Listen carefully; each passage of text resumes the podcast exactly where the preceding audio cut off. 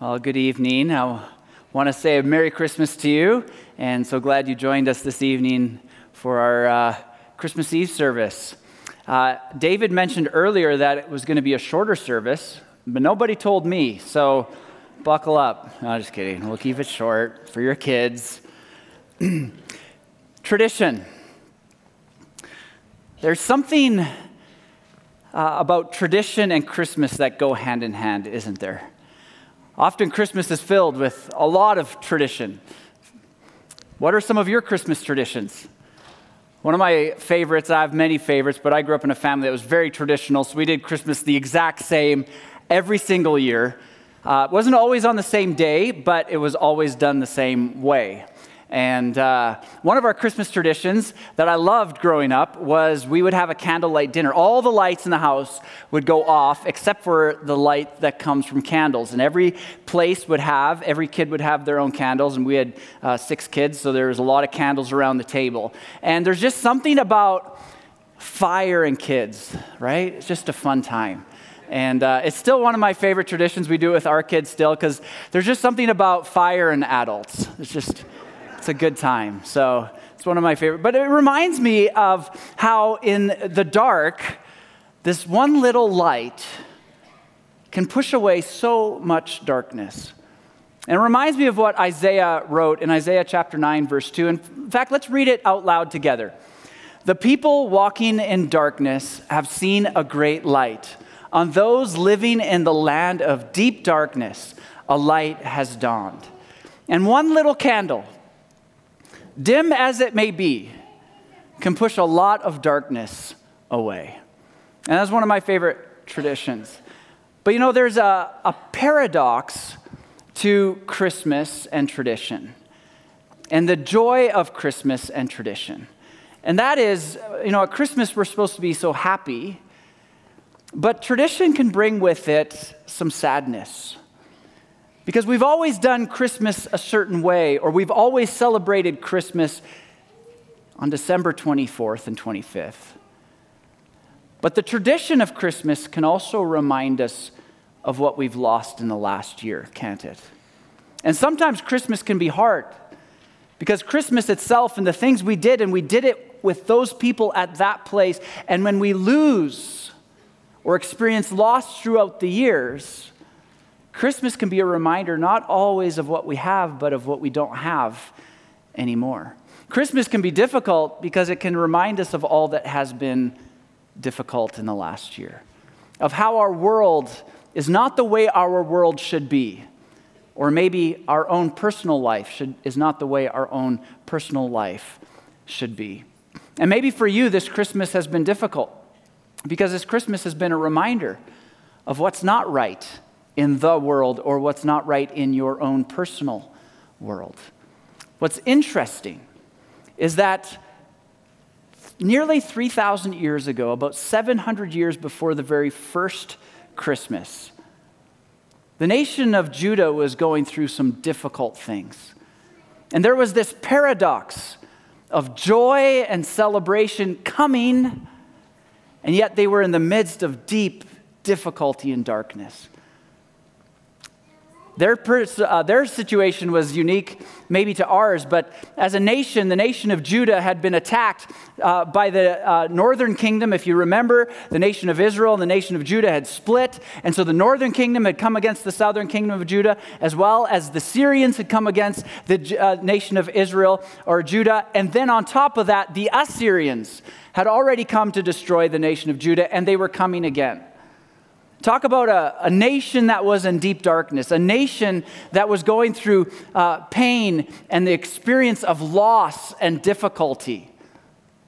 In fact, the writer Isaiah kind of uh, summarizes their situation this way. He says, Then they will look toward the earth and see only distress and darkness, fearful gloom, and they will be thrust into utter darkness.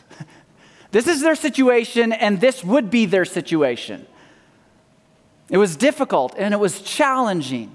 And yet, in the midst of their darkest moment, there was still hope. A light was going to come. And so the very next word the writer Isaiah says is this Nevertheless, this is your situation and it will become even worse. But nevertheless, there will be no more gloom for those who were in distress, meaning this no matter what darkness you face, your darkness does not have to be eternal. Your difficulty is not everlasting. It will and it can come to an end. And for the nation of Judah, it would. And so he says, Nevertheless, there will be no more gloom for those who are in distress. And he continues, In the past, he, that's God, humbled the land of Zebulun and the land of Naphtali. But now in the future, he will honor Galilee of the nations by the way of the sea beyond the Jordan. In the past, he humbled. And you're like, What is Zebulun and Naphtali? It's the northern regions of Israel. And when the Assyrians came to destroy Judah, guess where they came from? The north. The first area, the first region that was humbled was this region. But he says, in the future, he will honor Galilee of the nations. The Sea of Galilee, Galilee is in the northern part of Israel. And it would be honored. And on top of that, by the way of the sea beyond the Jordan. And here's what's interesting History tells us, and when I was in Israel, they told me that often it was the northern part of Israel that was infiltrated by the Gentiles. It wasn't always so strongly Jewish. And on top of that, he says not only will that part of Israel be honored, but beyond the Jordan, beyond the borders of Israel. Meaning, those who will be honored will include, will include Gentiles, which is us. And then he says, For the people walking in darkness, have seen a great light. On those living in the land of deep darkness, a light has dawned. And then he begins to describe the joy of this light and what it would bring. And here's what he says You, God, have enlarged the nation and increased their joy. They rejoice before you as people uh, rejoice at harvest, as warriors rejoice when dividing the plunder. You have enlarged the nation. See, for many, many years, to be part of the people of God, you had to be Jewish. So they thought. But now God's nation will be expanded to what it was always from the beginning. Even in the Old Covenant, you are not part of the people of God, and the prophets talked about this all the time, unless you came to him by faith. But now, without a birth, birth certificate that said Israelite, you could be part of the people, the family, the nation of God. He has enlarged the nation. And now there's joy. Light has shone on the darkness. And he goes on, for as in the day of Midian's defeat, you have shattered the yoke that burdens them, the bar across their shoulders, the rod of their oppressors. In the days of Midian, this is uh, referring back to the time of Gideon. If you don't remember, Gideon was a, a judge who lived during the time when Israel was being oppressed by the nation of Midian. And Gideon, God raised up Gideon to start and finish a battle against the Midianites with 300 men he defeated 135,000 soldiers of Midian. But, as the writer reminds us, it was not Gideon who defeated them. It was God. You, God, have shattered the yoke that burdens them, the bar across their shoulders, the rod of their oppressors, meaning God is going to do something in the future.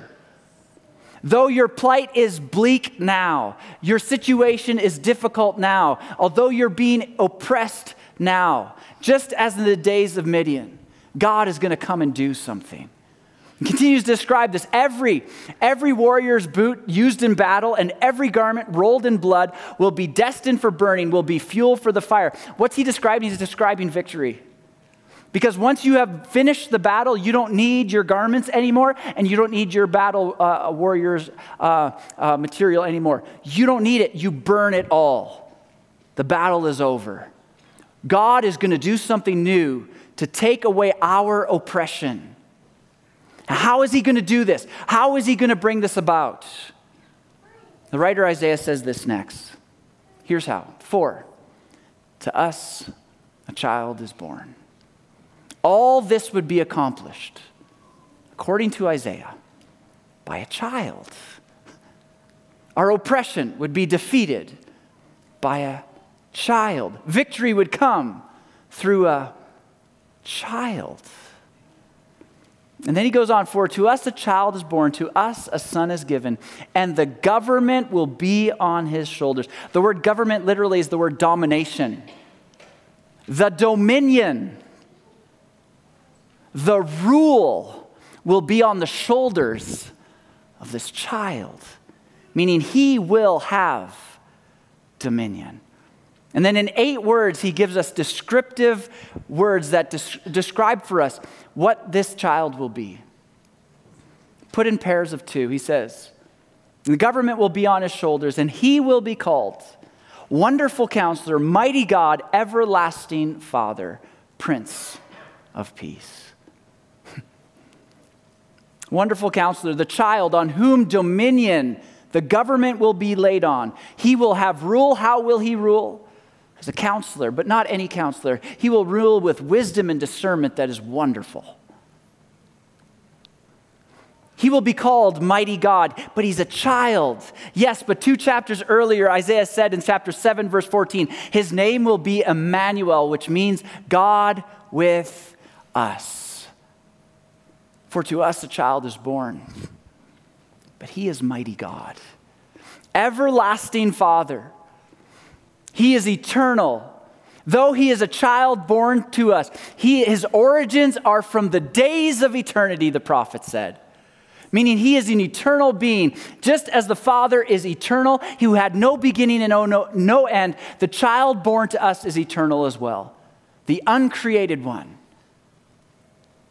And lastly, the Prince of Peace the child who will have the government, who will have dominion put on him, the ruler of all things, will bring peace between us and our Father, between us and one another, between us and ourselves. He is the Prince of Peace. Merry Christmas. This is Jesus. This is the one who was to come, the one who has now come and has accomplished all this. Jesus has rule and dominion and authority. Right now, he is ruling as a wonderful counselor, as mighty God, as the everlasting Father, the one who brings peace. But Isaiah is not done. He continues Of his greatness, of the greatness of his government and peace, there will be no end. There is no end. The quantity and quality of his rule and dominion the quantity and quality of the peace that he will bring is without limits. And he will reign on David's throne over his kingdom, establishing and upholding it with justice and righteousness from that time on and forevermore. And who will accomplish this? The zeal of the Lord. The Lord Almighty will accomplish all this. You see, according to Isaiah, a time was coming and it has now come. God has and God will accomplish his kingdom come. A new day is coming, and that new day has already come. So, what do I mean when I say that the kingdom is coming, that a new day has already come, that a new day has already arrived? What I mean is, Jesus has already come. The prophecy that Isaiah spoke some 700 years later, a child to us was born and his name was Jesus. And he was Almighty God, and he was a wonderful counselor, and he is the Prince of Peace. And it is only through him that we can have peace with our Father in heaven. Now, I want to encourage you today. I don't know what kind of uh, oppression, what kind of condemnation, what kind of guilt and regret you carry with you, but your Heavenly Father has already sent His Son, Jesus, to break the bar and the rod of oppression on you, to invite you in, to be in the kingdom that He has already established through His Son Jesus, to offer you light and the life eternal that only Christ can bring. If you have never accepted Jesus as your Savior, tonight's your night. You would receive Him as your Savior and your Lord. The kingdom's already here. A new day has already come. You can step into life. But I've also said that God will accomplish his kingdom come. And a day, the new day, is yet coming. And this is the paradox of Christmas that the prophecy has already happened, but it will yet happen. The very last words of Scripture that you'll find in the New Testament, Revelation chapter 22, the Apostle John says this. He says, Yes, I am coming soon. Amen. Come, Lord Jesus. The grace of the Lord Jesus be with God's people. Amen. What Jesus says, John quotes Jesus. He says this Yes, I am coming soon. This is Jesus after he was in a manger. This is Jesus after he died on the cross for our sins, after he conquered the power of our sin by being raised to life, after he had already ascended to the Father's right hand. From heaven at the Father's right hand, Jesus says this I am coming soon. I will make all things new. And so God has and God will accomplish his kingdom come because Jesus said the kingdom's already here when he was here 2,000 years ago. But his kingdom's yet coming. And a new day has come, but it is yet coming. And so we live in the paradox of Christmas that even though we have the light, sometimes we live in the shadows of the light. And there's darkness all around us. And we experience loss and pain, much like the nation of Judah was experiencing loss and pain.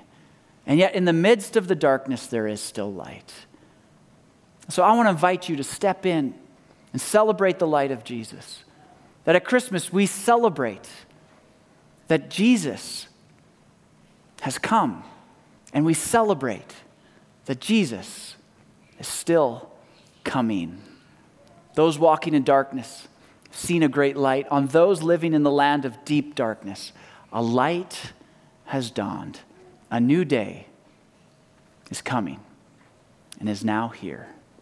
Let me pray with you. Father, we thank you for what you have done. That in the midst of our darkness, much like the nation of Judah, in the midst of their darkness, you spoke light and life.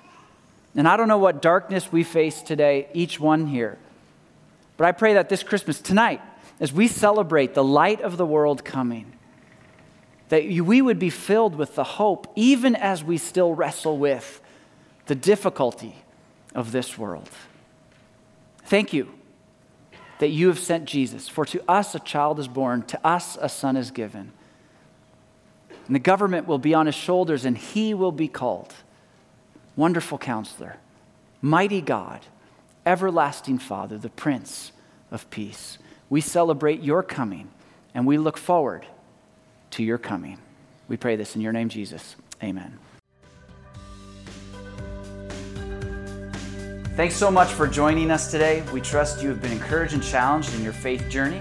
If you're desiring prayer, want more information on our church, want to partner with us, or be involved in any way, please go to our website at mountoliveefc.com. We'll see you next time.